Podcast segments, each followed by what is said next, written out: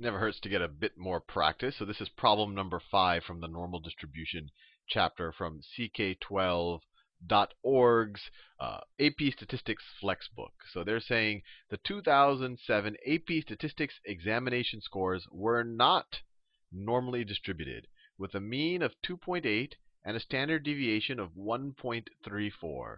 They cite some College Board stuff here. I didn't copy and paste that. What is the approximate z-score? Remember, z-score is just how many standard how, how, how many standard deviations you are away from the mean. What is the approximate z-score that corresponds to an exam score of 5? So we really just have to figure out, this is a pretty straightforward problem. We just need to figure out how, how many standard deviations is 5 from the mean. Well, 5, well, it's one, you just take 5 minus 2.8, right? The mean is 2.8. Let me be very clear. Mean is 2.8. They give us that. Didn't even have to calculate it, right? So the mean is 2.8. So 5 minus 2.8 is equal to 2.2. So we're 2.2 above the mean. And if we want that in terms of standard deviations, we just divide by our standard deviation. We divide by 1.34. 1.34. Divide by 1.34. I'll take out the calculator for this. So we have 2.2 divided by 1.34 is equal to 1.64. So this is e this is equal to 1.64, and that's choice C. So this was actually very straightforward. We just had to see how far away we are from the mean. If we get a score of 5, which hopefully you will get if you're taking the AP Statistics exam after watching these videos. And then you divide by the standard deviation to say how many standard deviations away from the mean is the score of 5. It's 1.64. And I think the only tricky thing here might have been you might have been tempted uh, to pick choice E, which says a z-score cannot be calculated because the distribution is not normal. And I think the reason why you might have had that temptation is because we've been using z-scores within the context of a normal distribution. Uh, but a z-score literally just means how many standard deviations you are away from the mean. It could be it could apply to any distribution because that you can calculate a mean and a standard deviation for. So E is not the correct answer. A z-score can apply to a non-normal distribution. So the answer is C. And I guess that's a good point of clarification to get out of the way. And I thought I would do two problems in this video just because that one was pretty short. So problem number six, the heights of fifth grade boys in the United States is approximately normally distributed. That's good to know.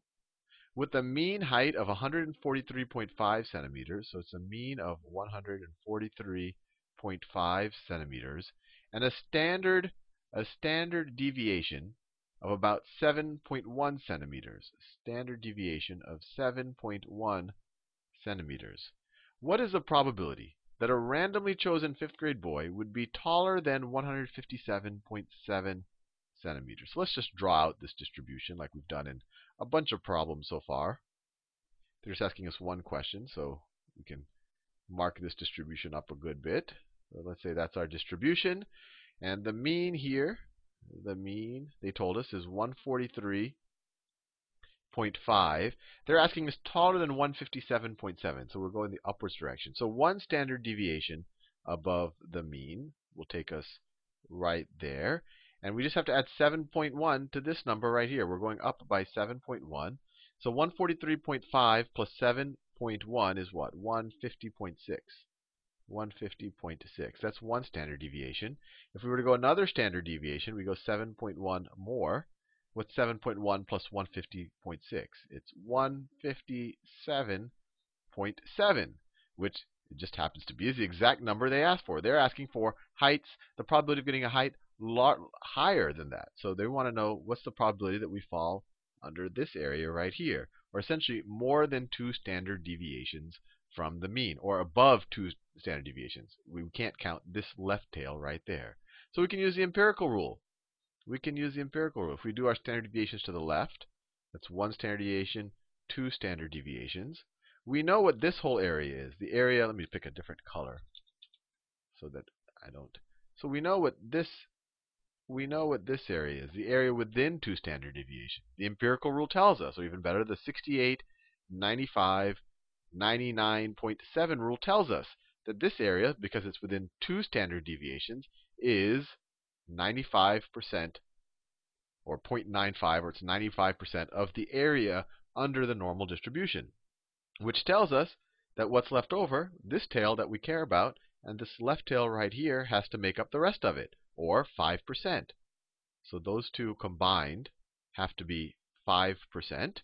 And these are symmetrical. We've done this before. This is actually a little redundant from other problems we've done. But if these are added combined 5% and they're the same, then each of these are 2.5%. Each of these are 2.5%. So to the answer to the question, what is the probability that a randomly chosen fifth grade boy would be taller than 157.7 centimeters? Well, that's literally just the area under this right green part. Maybe I'll do it in a different color. This magenta part that I'm coloring right now. That's just that area. And we just figured out it's 2.5%. So there's a 2.5% chance we'd randomly find a, a, fifth grade boy who's taller than 157.7 centimeters, assuming this is the mean, the standard deviation, and we are dealing with a normal distribution.